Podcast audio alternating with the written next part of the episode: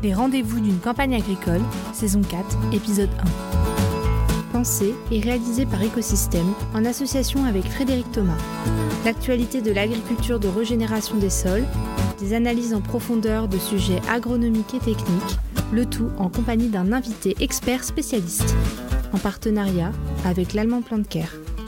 Bienvenue pour ce troisième rendez-vous de la cinquième saison des rendez-vous d'une campagne agricole, toujours en compagnie euh, de Frédéric. Et aujourd'hui, euh, notre invité euh, est le directeur agronomique de l'allemand Plantcare, qui est aussi notre partenaire sur ce podcast, Olivier Corr, qu'on avait eu le plaisir de, de recevoir l'année dernière, où on avait parlé d'activité biologique et puis aussi de l'agriculture de l'Amérique du Nord et de l'Amérique du Sud.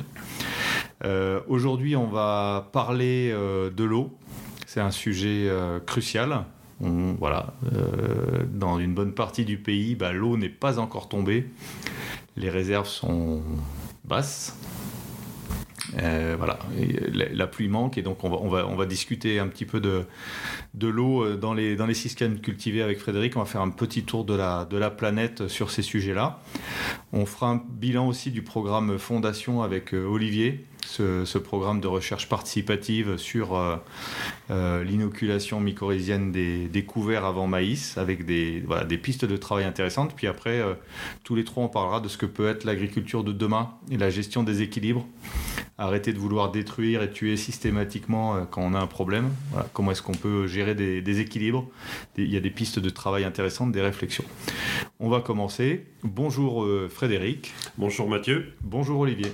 Bonjour Mathieu.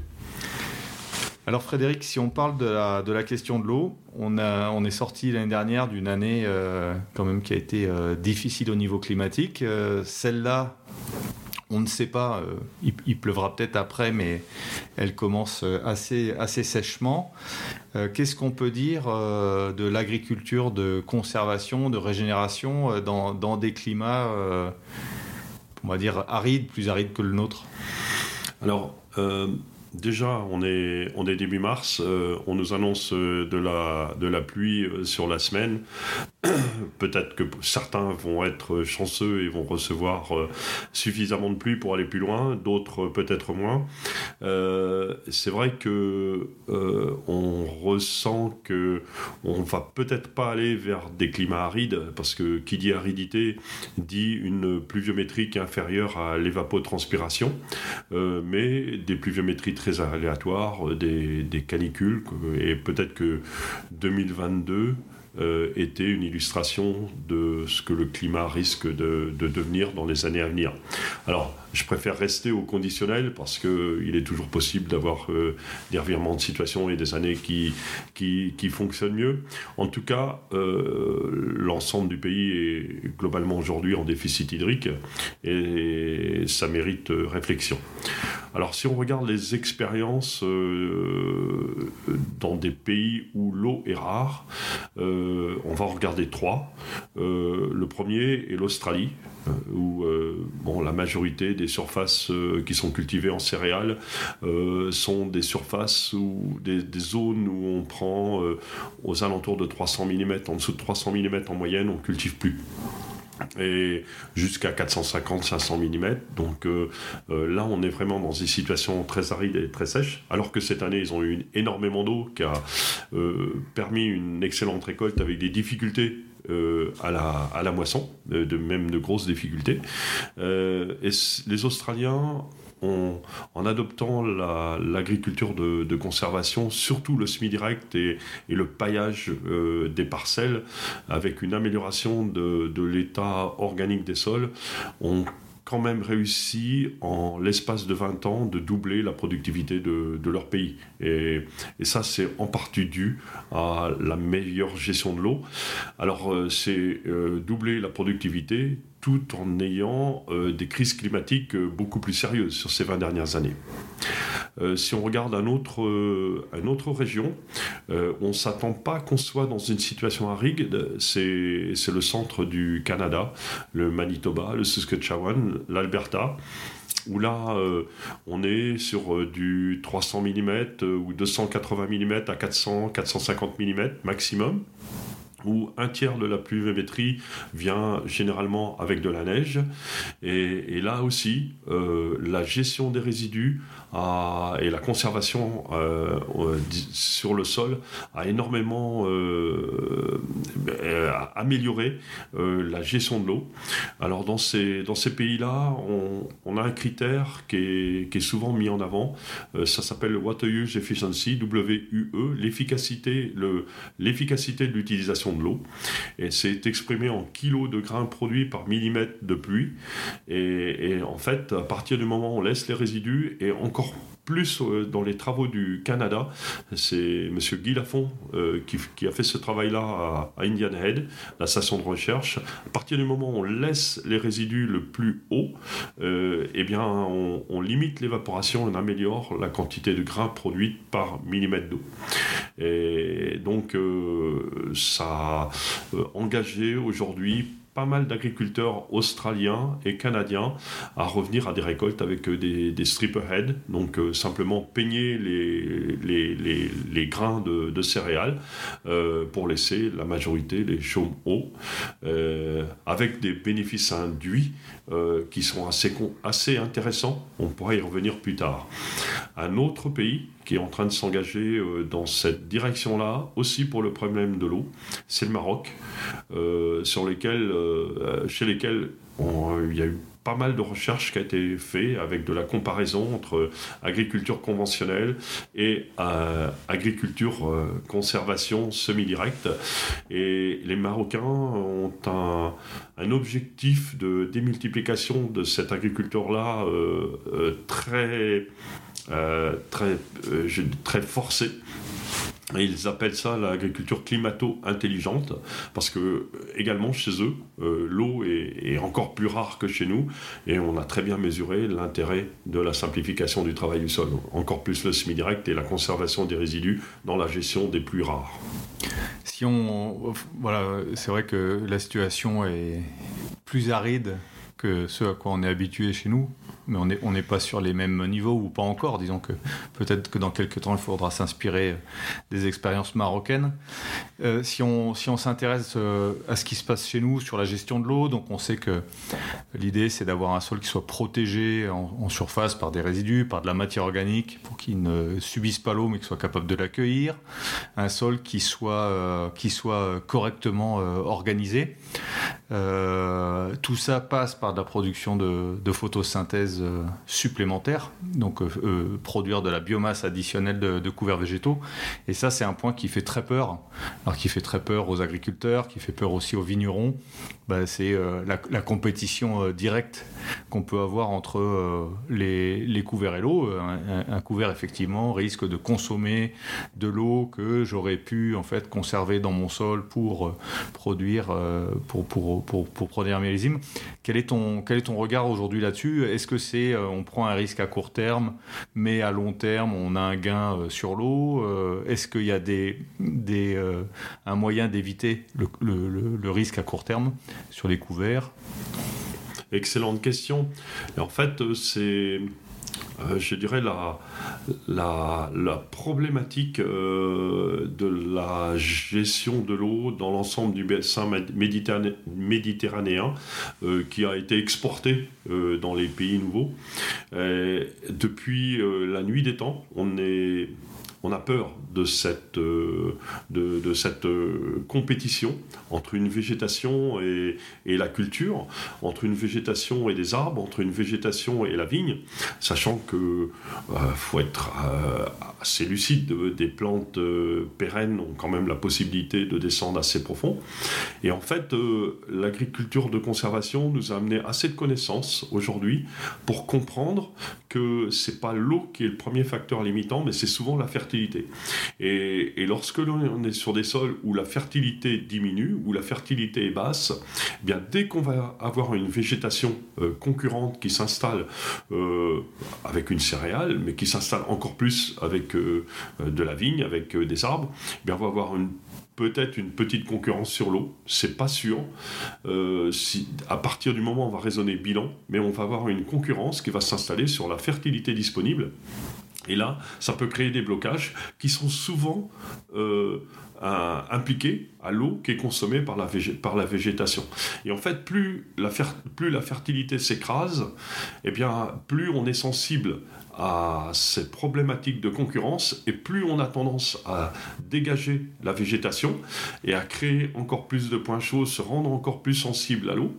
Et, en fait, on est dans un scénario où progressivement on se crée une situation de désertification où on devient plus sensible à l'eau et des sols qui s'appauvrissent et où on a moins de possibilités de remettre de végétation. Et donc, en fait, euh, c'est presque tout le contraire qu'il faut arriver à faire.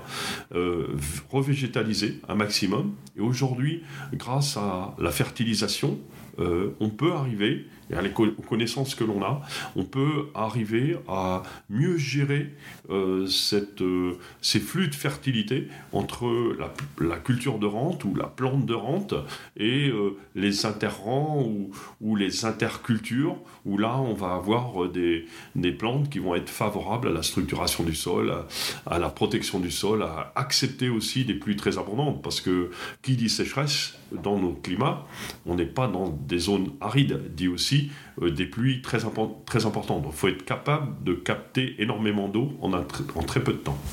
Donc il y a cette, euh, effectivement cette gestion tactique de la, couverture, c'est euh, effectivement d'arriver en fait à, gérer correctement la couverture pour être en mesure de libérer de la fertilité au bon moment, d'autant plus qu'on sera dans des systèmes euh, où la fertilité est faible. Moi je pense vraiment à la vigne où on a observé des blocages mais radicaux l'année dernière puisque la vigne c'est un peu on-off si elle n'a pas le minimum dont elle a besoin, en fait elle va complètement se bloquer puis on, a loupé au change. C'est des phénomènes qu'on verra sans doute moins euh, en, grande culture.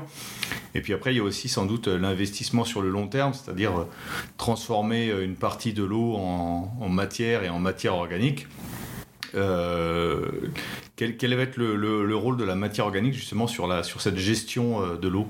Alors, avant de revenir sur le rôle de la matière organique sur la gestion de l'eau, je voudrais citer un exemple assez extraordinaire que j'ai eu la possibilité d'observer euh, euh, pendant ma carrière euh, d'agriculteur, d'agronome. lorsque je suis arrivé aux États-Unis en 1982, toute la, grande plaine qui était située à l'ouest de, de l'État du Minnesota où j'ai commencé de travailler, c'est une plaine qui est aride, qui est en dessous des zones du Canada dont je parlais tout à l'heure. Et à l'époque, pour économiser de l'eau, eh bien, on cultivait du blé une année sur deux et pour avoir suffisamment d'eau euh, l'année où on cultivait le blé. Et de plus, on passait toute la saison sur la parcelle ou les parcelles qui avaient été laissées sans culture à les déchaumer euh, constamment pour éviter qu'on ait une plante qui pousse et qui consomme de l'eau. Et ça, c'était à l'époque, quand on m'a parlé de dry farming, euh, j'ai pensé qu'ils avaient raison. Mais ça c'était, c'était une logique implacable. Fallait qu'on économise de l'eau pour avoir du blé correct une année sur deux. Et à chaque fois qu'on cultivait du blé tous les, tous les ans, ben, le deuxième blé était, était plus faible. Et puis dans les années 90-2000, euh, euh, certains agriculteurs ont commencé à semer d'autres cultures. Euh, il y avait la possibilité de destruction chimique de ces intercultures et ils ont commencé à mettre des légumineuses. Et on s'est aperçu qu'après, eh bien, ma foi, des légumineuses, le blé poussait aussi bien, si ce n'est mieux, et avec euh, même une amélioration du taux de protéines.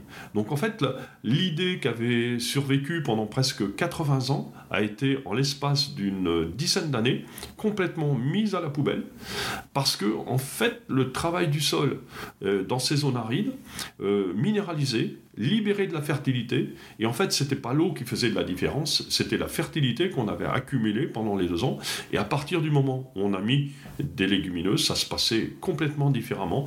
Tant si bien que quand on regarde les résultats, en cultivant tous les ans dans ces zones qui étaient arides, et c'est-à-dire en végétalisant leurs intercultures qui étaient une année sur deux, eh bien ils ont augmenté, si je me rappelle bien leurs chiffres, leur rendement de 22% et leur taux de protéines de 1,3 ou 1,4.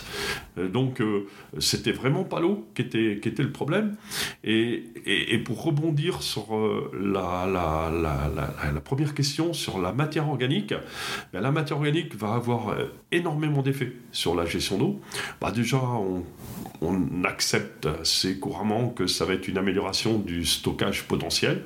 ça va être aussi, dans beaucoup de situations, la matière organique en surface, la capacité de mieux absorber l'eau. Les, les sols vont pas se fermer. On est ici aujourd'hui euh, dans la région de Toulouse, au cœur des, des, des, et des limons euh, du, sud-ouest. Et en fait, euh, une simple croûte de battance qu'elle soit au printemps, en été, en automne, va complètement stopper l'infiltration de l'eau dans le sol. Et si on remet de la matière organique en surface, on remet, disons, cette euh, résistance euh, à, la battance, on va conserver cette porosité qui va faire que l'eau va pouvoir s'infiltrer. Ensuite, Ensuite, qui dit matière organique, dit aussi une meilleure alimentation de l'activité biologique qui va pouvoir faire euh, entretenir, créer une partie de la porosité et entre autres des macrospores, parce que si on veut faire rentrer de l'eau rapidement dans le sol, il faut pouvoir évacuer de l'air aussi rapidement. Et ça n'est possible que si on a de la macroporosité, et souvent c'est bien si on a des anéciques dans le système. Et dernier point, qui n'est pas le moindre, c'est qu'à partir du moment où on recrée de la matière organique, on va pouvoir entretenir euh, des flux de fertilité supplémentaires qui vont faire qu'on peut produire ou euh, accompagner une production de biomasse euh, avec un minimum d'eau. Parce que, en fait, euh, euh, les plantes n'ont pas seulement besoin de boire, c'est le sol qui a besoin d'être humide pour fonctionner. Et si on arrive à conserver un peu de fraîcheur euh, dans la matrice sol, eh bien, en fait, l'ensemble de l'activité biologique va pouvoir continuer de fonctionner et transférer, même si c'est moins, mais un peu de fertilité aux plantes qui fait qu'on sera moins sensible au phénomène de sécheresse. Et c'est d'ailleurs quelque chose qu'on voit très très bien sur les couverts végétaux. Euh, moi, j'ai en tête euh, des parcelles chez toi, voisines de celles de ton voisin euh, Franck Bechler, avec donc 20 ans d'écart de pratique et de compostage de différence, semis des mêmes couverts à la même date, avec le même matériel et le même chauffeur. En fait, on a des développements de végétation qui sont pas du tout les mêmes et c'est absolument pas dû à des écarts de, de, de, de pluviométrie. Alors, il y a peut-être un stockage ou une continuité structurale qui fait que les plantes ont dans un deuxième temps accès à un petit peu plus d'eau. Mais effectivement, c'est, on voit très très bien que c'est très lié à la, à la fertilité du sol. Si je peux me permettre, euh, en 2022, ça a été, comme tu le disais, une, une année euh, très stressante, très éprouvante pour, euh, pour l'agriculteur que je suis, la, la, majorité des agriculteurs. On a cru qu'on était à la, la veille de la catastrophe à plusieurs moments euh, dans l'année. On s'est même posé la question si c'était nécessaire ou si c'était censé de semer les couverts post-moisson, parce que on avait, on était en plein pic de chaleur, euh, la forêt euh, des Landes était en train de, brûler, et puis on a, on a quand même semé les couverts, et en fait ils ont réussi à germer, à s'installer, à survivre. la végétation était complètement ridicule sortie du, mois d'août parce que il avait pas plu, comme partout. On n'a pas été chanceux plus que les copains.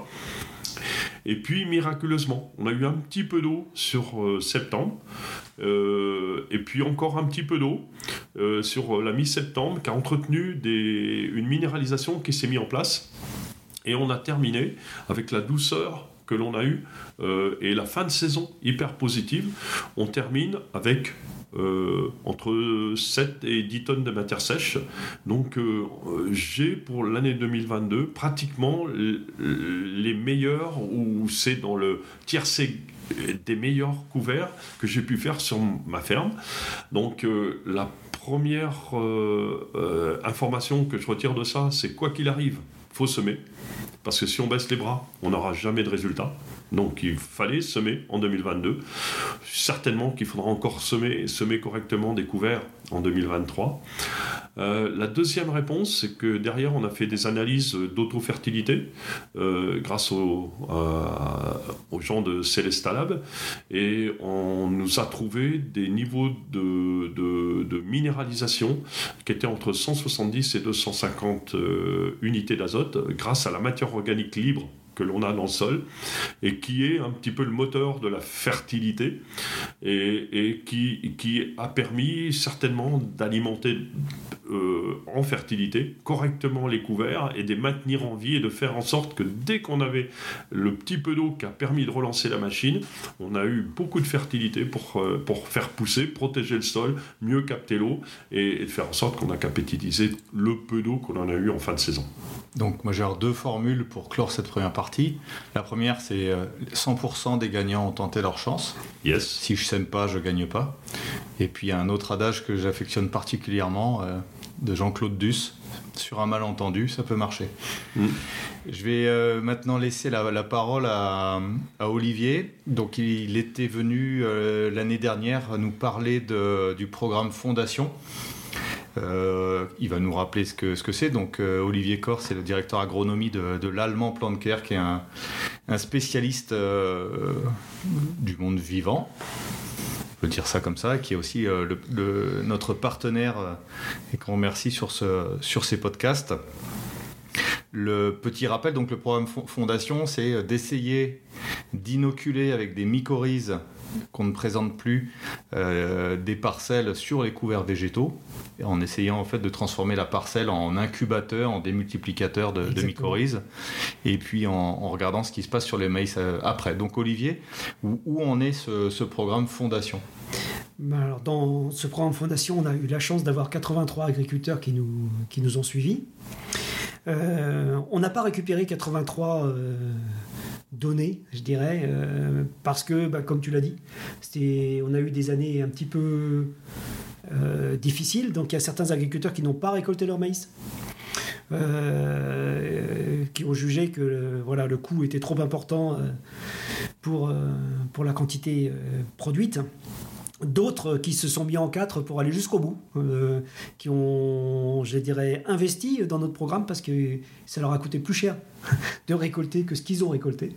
Donc, euh, grand merci déjà à tous les gens qui nous ont suivis. On arrive avec 23 euh, résultats significatifs, intéressants sur ce programme-là, sans compter les deux résultats qu'on a eus donc, avec toi, puisque tu mmh. faisais partie du, du projet. Mais je t'ai mis à part parce que euh, euh, tu avais un an d'avance par rapport aux autres, donc euh, c'est sur deux années différentes. Donc on a 23 données sur cette année. Alors on n'a pas encore l'analyse finale. En fait, on, voudrait, on souhaiterait analyser toutes ces données à l'aide de géostatistiques, de façon à pouvoir avoir une vision un peu plus fine de la parcelle. donc pour l'instant, sur ces 23 données, on n'a que des chiffres bruts de pesée, donc en fonction des différentes bandes. Qu'est-ce que tu peux nous... Tu as parlé de géostatistique, alors c'est quoi comme approche de, données?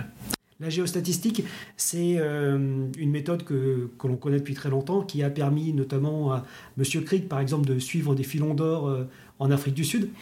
Et euh, donc, quand j'utilise ce mot, c'est un peu abusif. En fait, on a utilisé des méthodes mathématiques de géostatistique pour modéliser le rendement sur une parcelle ce qui nous permet de modéliser le rendement euh, du maïs qui a suivi un couvert végétal non mycorhizé et en même temps de modéliser le rendement qu'on a sur la parcelle pour le maïs qui suit un couvert mycorhizé. Ce qui nous permet de comparer les deux avec une grande précision et de voir sur la parcelle si l'on gagne, où l'on gagne et si statistiquement il y a une différence entre les deux traitements.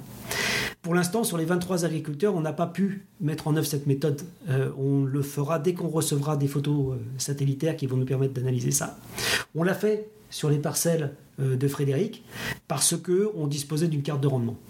Donc, on s'aperçoit sur les pesées brutes qu'on retrouve des chiffres, on retrouve un gain moyen de l'ordre de 500 kg sur le maïs.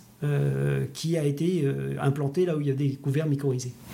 Euh, chez Frédéric, dans, sur ta parcelle, je crois qu'on trouvait 900 kilos mmh. de différence, avec une différence statistique. Euh, donc, euh, on va voir comment ça se passe. Je crois que ce qui t'avait frappé aussi, c'est que quand on avait regardé les, les résultats chez toi, Frédéric, c'est qu'on voyait qu'il y avait des morceaux de la parcelle sur lesquels on gagnait et des morceaux sur lesquels on perdait. Ouais, c'est, c'est un fait que été surpris par deux choses. Lorsqu'on a commencé à regarder les, cartes, euh, on est sur des bandes de 36 mètres, hein, euh, donc, qui sont juxtaposées, bandes traitées, bandes pas traitées. Et, et en fait, je m'attendais avoir euh, des bandes vertes, des bandes rouges, des bandes vertes, des bandes rouges. Et, et en fait, en y regardant de plus près, ben, je me suis aperçu que c'était une multitude de points avec des verts, des rouges, des rouges, des verts, des gris. Euh, on voyait rien euh, de différent et qu'en fait, bien ma foi, le traitement avait à la fois des aspects positifs et à la fois des aspects négatifs et des aspects neutres. Et c'était la somme de tous ces aspects-là qui faisait la différence. Et en fait, ça, c'était, ça a été quelque chose euh, d'assez frustrant parce que bah, je viens d'un monde où on est habitué à voir, euh, bah, voilà, on a des herbés, on n'a pas des herbés, on a des mauvaises herbes, on n'en a plus. Et ben là, lorsqu'on travaille avec le biologique, on a la sensation qu'il va falloir être un peu plus euh, à, former, à, comprendre ce qui, se passe. Et puis après, euh, ce qui, m'a intéressé, c'est bien entendu euh, le résultat global à la parcelle et de, de voir qu'en fait c'était la partie de la parcelle parce que c'était très facile à détecter. Ça a été une de mes premières réactions que en fait c'est deux champs que j'ai mis ensemble et c'était la zone qui était anciennement prairie qui a pratiquement le plus euh, réagi positivement euh, comparé à la zone qui était en, céréales et qui a été aussi en asperges à un moment donné. Donc, euh, en fait, mes, deux parcelles, par rapport à leur réaction, mes deux anciennes parcelles, réapparaissaient de manière assez nette sur la carte.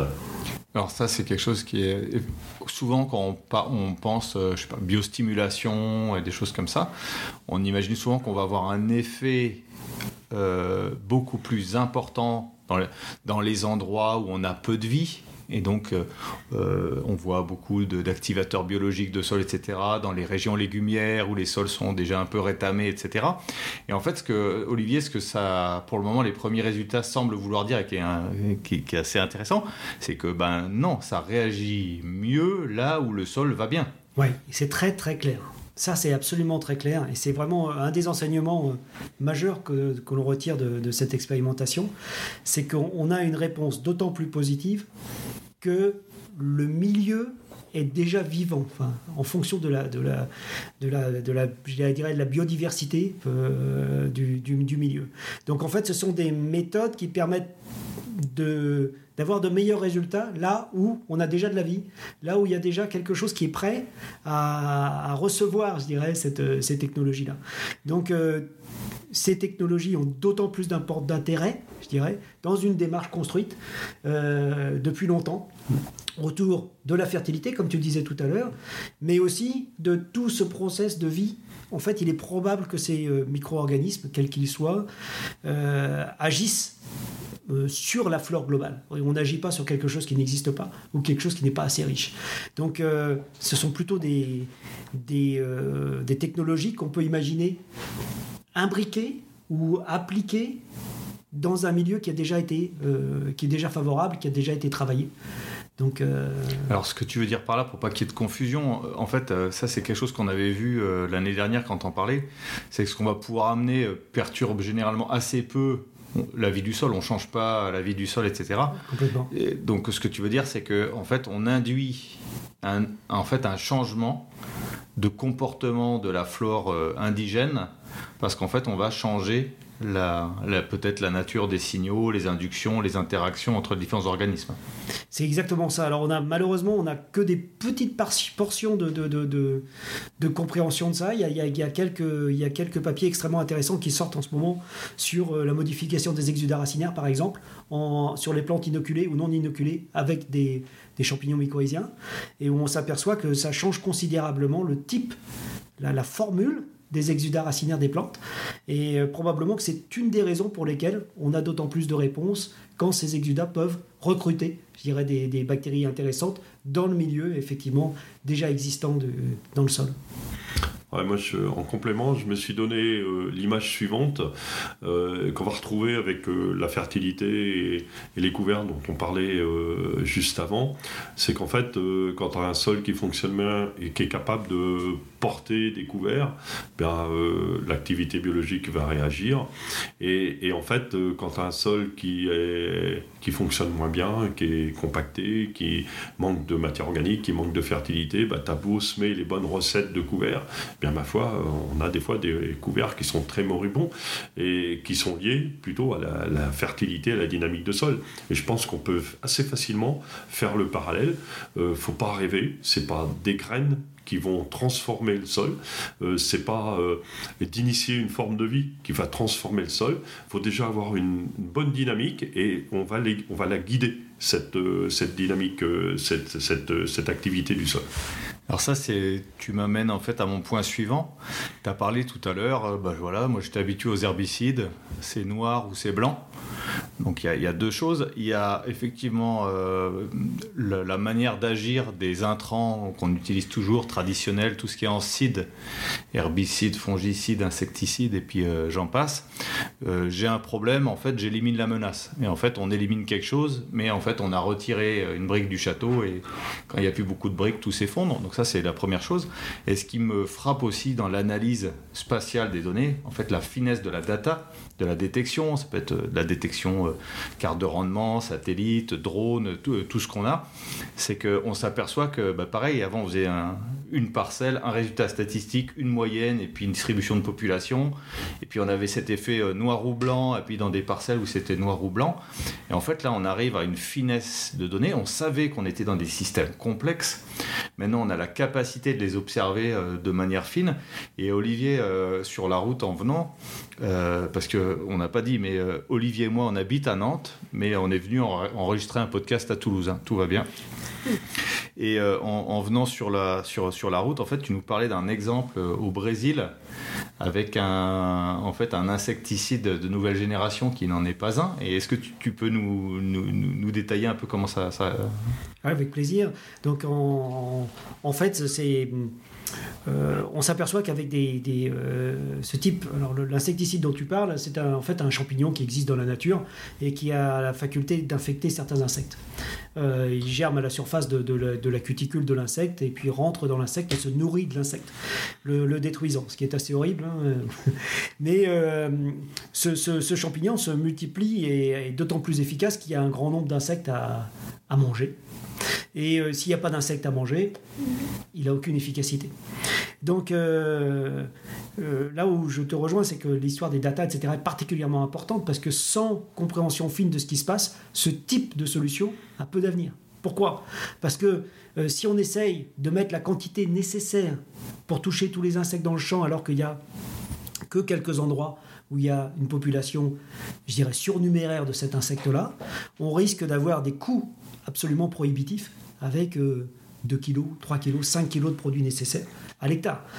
Or, euh, avec, si on combine euh, les capacités qu'on a maintenant d'observation du champ, on peut détecter euh, les endroits où il y a une population d'insectes suffisante pour être efficace et n'apporter le champignon qu'à ces endroits-là pour, pour déclencher une sorte d'épisodie locale qui va écréter, diminuer simplement la, pollution, la, population de cet insecte-là dans les zones qui sont problématiques, ce qui permet de passer à quelques grammes. On, arrive à imaginer des traitements qui sont de l'ordre de 15 grammes hectare sans problème. Et là, les modes d'application peuvent être complètement différents. On change de monde. Donc, euh, on peut imaginer d'apporter euh, ces 15 grammes par drone. Donc, d'avoir le drone qui fait l'imagerie, l'analyse de l'imagerie et le traitement, je dirais en peau de léopard, euh, sur, le, sur le champ. Je vais faire un parallèle un peu malheureux, mais euh, en gros, c'est application à l'agriculture de ce qu'on observe sur le, champ de bataille euh, ukrainien. Quoi. Oui, j'avoue que c'est. Non, mais l'image est, terrible. Mais, mais c'est exactement la même stratégie, c'est évident. Et alors, et alors, tu disais, donc justement, l'idée c'était de, on détectait en fait des des, spots d'insectes parce qu'il y a une augmentation thermique liée à leur activité. Exact. Donc il y a des points chauds dans les parcelles. C'est ça. Et il suffit derrière de, que le drone, en fait, par ventilation avec ses hélices, répande un petit peu de, de spores sur ces points chauds pour rééquilibrer la, population. Et, euh, là, c'est un, un, point, moi, qui me semble euh, très intéressant pour l'agriculture de demain. On sait que c'est une agriculture qui est euh, systémique. Mais en ça, on n'a rien inventé. Il n'y a pas de révolution technologique euh, sur le fait de revenir à du bon sens agricole, de la complexité, le bon sens paysan, euh, le fait que tout est lié, qu'on doit penser euh, tout en même temps. Ça, c'est voilà, c'est un, retour à de la pensée complexe et c'est très bien. Et il y a encore énormément de travail. Mais, mais le, bon technologique, en fait, alors il est lié effectivement à des vecteurs de, de distribution et puis aussi, en fait, à, à de l'analyse fine de ce qui se passe et à du rééquilibrage. On n'est plus comme disait Frédéric, euh, ben, j'ai un problème d'adventice, je règle le problème des adventistes. Ben, déjà, j'identifie euh, des tâches, euh, des spots, etc. Et donc, j'ai peut-être besoin de moins de traitement. Et puis, demain, c'est peut-être même pas un traitement, une élimination, c'est peut-être juste la correction d'équilibre, qui seront peut-être d'ailleurs demain liées à des, je sais pas, des, variations de pH ou de concentration dans tel ou tel élément, etc. qu'est-ce que qu'est-ce que ça t'inspire, Frédéric, comme juste juste avant, tu, tu raison, ça, ça permet éventuellement d'utiliser moins de produits, mais ça permet surtout d'utiliser le produit là où il est efficace. Aussi, parce que si on l'avait mis dans les autres endroits. Oui, c'est une perte et une pollution. Exact. Ça me fait penser juste, je reboucle avant de repasser la parole à Frédéric. Dans le programme Fondation, tu parlais d'économie. Tu me disais que voilà, si on, arrive à inoculer le couvert avant maïs et que c'est efficace, on est sur des doses d'application qui sont de l'ordre de 1000 fois moindres. Donc en fait, on revient à des choses qui sont des, des applications ou des technologies qui redeviennent économiquement euh, valables dans une stratégie agricole. C'est tout à fait. C'était l'enjeu. C'était un des enjeux principaux du, pro, du projet. Et ça, ça semble être un enjeu gagné, je dirais. Euh, là, dans tous les cas de figure, on a constaté cette amplification-là. Et c'est vrai que sans cette amplification-là, les coûts seraient prohibitifs. Euh, je, je, pense que ça va certainement ouvrir sur des, des chantiers intéressants. bon, localiser les, les, adventistes, enfin détecter les adventistes par caméra devant un pulvérisateur ça fait plus d'une vingtaine d'années, ça fait même une trentaine d'années que ça existe, euh, c'est devenu de plus en plus efficace. C'est pas, pas beaucoup utilisé, voire pas du tout utilisé, parce que souvent, les, on, peut, on peut localiser les grandes zones, mais les pollutions dans les champs sont quand même assez euh, présentes et il faut faire attention aux impasses. Alors ça, c'est pour la partie euh, herbicide. Je la mettrai un petit peu à part. Il faut regarder les économies potentielles, mais il faut quand même la, mettre à part. Juste une petite remarque, on, peut avoir deux stratégies différentes face à une identification de flore euh, en réel, c'est de dire, ben, en fait, flore, je traite, ou si tu tu combines en fait l'évolution ou l'apparition d'une flore avec des pratiques enregistrées sur les années avant. En fait, c'est de, dire que la flore est la conséquence de pratiques et qu'il suffit de corriger des pratiques ou de, ou de varier pour euh, peut-être avoir des évolutions. En fait, on peut avoir sur les capteurs on, peut soit avoir, et en gros, la, technologie aujourd'hui, ce que nous promet la technologie, c'est des économies. En fait, on est sur le, degré 1, c'est euh, voilà, je fais des économies, mais je reste dans le, le monde d'avant, la stratégie d'avant, ou de dire que sur la même base, de, enfin, sur les mêmes captations de données, j'essaie d'avoir des stratégies plus complexes. Mais on est dans la science-fiction. Et, oui, c'est certainement qu'on peut aller euh, pousser plus loin euh, la dynamique en matière de, en salissement. Il faut, mettre pour moi un petit peu de côté euh, l'aspect salissement, l'aspect insecticide, comme Olivier a évoqué, l'aspect fongicide est certainement beaucoup plus intéressant dans un premier temps, parce que une grande partie des pratiques sont des pratiques d'assurance. Euh, parce que en tant qu'agriculteur, il est facile d'observer du salissement et on est sensible à la compétition euh, que peuvent avoir les adventices sur euh, une parcelle, euh, détecter des insectes, détecter des maladies, c'est quand même un, travail beaucoup plus complexe. Et, j'avoue que même pour moi, c'est quelque chose de plus compliqué. Donc on a tendance à être dans, l'assurance. Et donc à partir du moment où on commence à avoir des solutions qui vont permettre une détection plus facile de choses qu'il est plus compliqué à l'agriculteur de détecter, ça, ça commence à être un intérêt parce qu'on va pouvoir choisir de traiter, pas traiter. On va pouvoir commencer à choisir de traiter traiter les zones qui sont les foyers, parce que souvent les attaques euh, ou les maladies se développent par foyer, et, et donc euh, pouvoir vraiment attaquer les foyers, avec aussi un intérêt supplémentaire c'est-à-dire qu'on ne va pas euh, avoir un impact euh, sur la totalité de la parcelle. On va laisser la chance euh, aux acteurs, aux auxiliaires, de pouvoir contrôler. Parce que souvent, les auxiliaires ont besoin des foyers, ont besoin de voir arriver le, ravageur pour commencer à se multiplier et d'être acteur. Et, c'est une course de vitesse entre l'arrivée du, parasite, du ravageur, et, la prise en charge par les auxiliaires.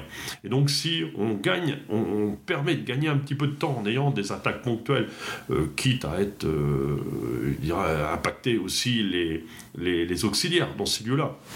Mais le reste de la, parcelle est protégé et va pouvoir certainement euh, pouvoir gérer habilement et, et, pouvoir faire en sorte qu'elle gérera peut-être le ravageur que l'on est en train de, cibler, mais certainement euh, renforcera la biodiversité pour éviter que dans le futur, on ait d'autres ravageurs ou le même ravageur puisse continuer à se multiplier. Ça, c'est très important, de ne pas laisser d'espace libre. En fait, euh, lorsqu'on laisse des espaces, trop d'espace libre sur une parcelle, avec un traitement, je dirais, exhaustif et radical, eh bien, on, s'expose. On hmm. s'expose à, un pathogène qui même n'aurait jamais probablement dans le, dans le monde réel, naturel, etc., n'aurait jamais posé de problème et qui se retrouve avec le champ libre on a exactement le même problème en agroalimentaire. Euh, les, endroits trop propres sont des, euh, des, zones à risque euh, potentiel très dangereux. Parce qu'en fait, quand on fait le vide, la nature a hors du vide, et ben c'est le premier qui revient et qui domine la situation qui a gagné. Et puis ben, quand il n'y a personne et qu'il y a une seule ressource alimentaire qui est la culture, et ben, on, a, on a le plus souvent la chance d'avoir un pathogène, une, adventice, un ravageur qui, euh, qui s'installe. Donc en, gros, pour revenir aussi Olivier là-dessus, en fait, il faut redevenir des bergers de biodiversité dans les parcelles et c'est l'enjeu de l'agriculture de demain. C'est-à-dire qu'effectivement, réduire le travail du sol, ben maintenant on sait faire, couvrir les sols on sait faire, ok, euh, tout le monde ne sait pas, ne sait pas le faire, mais euh, ça peut s'apprendre. En fait, la, sortie euh, des, pesticides et des produits dangereux, de, de, de, toutes ces matières actives qui sont remises en cause, ben, passe justement par le monitoring un petit peu, et puis de donner un petit coup de pouce à droite, à gauche. Et toi, tu parles un petit peu de décréter euh, les points chauds. C'est ça. Et d'arrêter de, de, tuer systématiquement et d'aller dans la, dans, la, dans la diminution de la, résistance du global du système. Et euh, alors, c'est vrai qu'on en est au début. Euh, c'est vrai aussi que ça demande une anticipation et, des moyens technologiques dont on ne disposait pas. C'est-à-dire qu'on n'est pas devenu plus intelligent que ceux qui étaient avant nous. c'est pas ça. C'est qu'on dispose de moyens qui n'existait tout simplement pas il y a 15 ans ou 20 ans, euh, en termes d'imagerie, en termes d'analyse mathématique des, des, des, résultats, etc. Donc euh, c'est tirer profit, je dirais, de, de, de, choses qui ont été développées euh, pour d'autres usages. tu parlais du militaire tout à l'heure, mais probablement qui nous ont aidés. voilà, c'est tout simplement ça. J'irai même plus loin parce que euh, ces points chauds vont euh, permettre de créer aussi des bases de données. Et on sait qu'il y a une sensibilité des plantes à des attaques de ravageurs ou de, de, maladies en fonction de leur état sanitaire. Donc en fait, leur état sanitaire va être lié à la qualité du sol qu'on a en dessous, qui est lié aussi à la fertilité euh, ou des carences. Et donc c'est aussi le moyen de, vérifier le sol et, certainement, plutôt que de continuer à faire du, du, mapping euh, d'applications de, ponctuelles d'insecticides ou de fongicides ou autres, bien de se dire qu'on a la possibilité aussi de, revenir à ces endroits-là. Et s'il y a une certaine euh, cohérence, euh, de, bien, on va déjà traiter le sol et si, ça, si les plantes sont plus équilibrées, peut-être qu'elles seront moins appétantes ou attirantes pour les insectes. Donc, ça, ça peut remettre pas mal de, choses et, d'avancer sur ce dossier-là sans pour autant s'interdire euh, de manière ponctuelle des produits qui peuvent avoir un, impact parce qu'à partir du moment où on veut tuer des insectes, quelles que soient ou des maladies ou des mauvaises herbes, euh, c'est une action de une action de tuer quoi. donc il y aura toujours un impact quelque part, mais il sera vraiment ponctuel à l'endroit où il est vraiment nécessaire. Bon bah, je vous livre encore une formule alors les antibiotiques, c'est pas automatique. Encore faut-il avoir en fait une, un bon scanner, un bon diagnostic, un bon diagnostic euh, de, de, la situation. Est-ce que euh, Olivier, et puis après, comme d'habitude, je laisserai le mot de la fin à Frédéric, tu as en fait un, un dernier, un, dernier mot? Oui, juste pour euh, repartir, reparler de, ton, de ta surprise là, sur, la, sur l'analyse de cartes avec cette parcelle qui était bien meilleure que le reste de la parcelle et que tu as retrouvé tout de suite, alors qu'elle datait quand même, je tiens à le dire quand même. Euh, tu m'as épaté parce que tu as dit, mais ça c'est la parcelle que j'avais en... Euh, ah, les deux parcelles, je les avais cultivées en même temps, mais c'est une parcelle qui était en prairie moi j'ai arrêté la prairie en 1996-97. Pour vous, juste pour vous donner une idée de la temporalité des choses. C'est-à-dire qu'en 2022, on a vu euh, les arrière-effets de quelque chose qui s'est arrêté en 97. Et je, suis persuadé que on voit des arrière-effets à plus longtemps que ça lorsqu'on commence à travailler sur le vivant du sol. Voilà, et donc quand on parle d'anticipation, ça donne un petit peu. Je voulais juste euh, parler de l'échelle de temps. Moi, je voulais revenir un tout petit peu sur euh, la première partie, sur la gestion de l'eau. On aura l'occasion certainement de réévoquer l'intérêt des couverts végétaux euh, sur euh, la gestion de l'eau. Et, donc, j'aime bien lorsque tu as parlé de matière organique utiliser la phrase suivante euh, euh, cultiver le soleil pour récolter la pluie. Parfait. Donc effectivement, je pense qu'on traitera le sujet. Cependant, le, prochain rendez-vous, on va parler de, culture industrielle et puis on, est, on, ira voir Nathaïs et on parlera aussi beaucoup de, maïs popcorn, mais pas seulement, également de, de couverts et de, et de carbone. Merci Olivier, merci Frédéric. Merci. Merci à toi.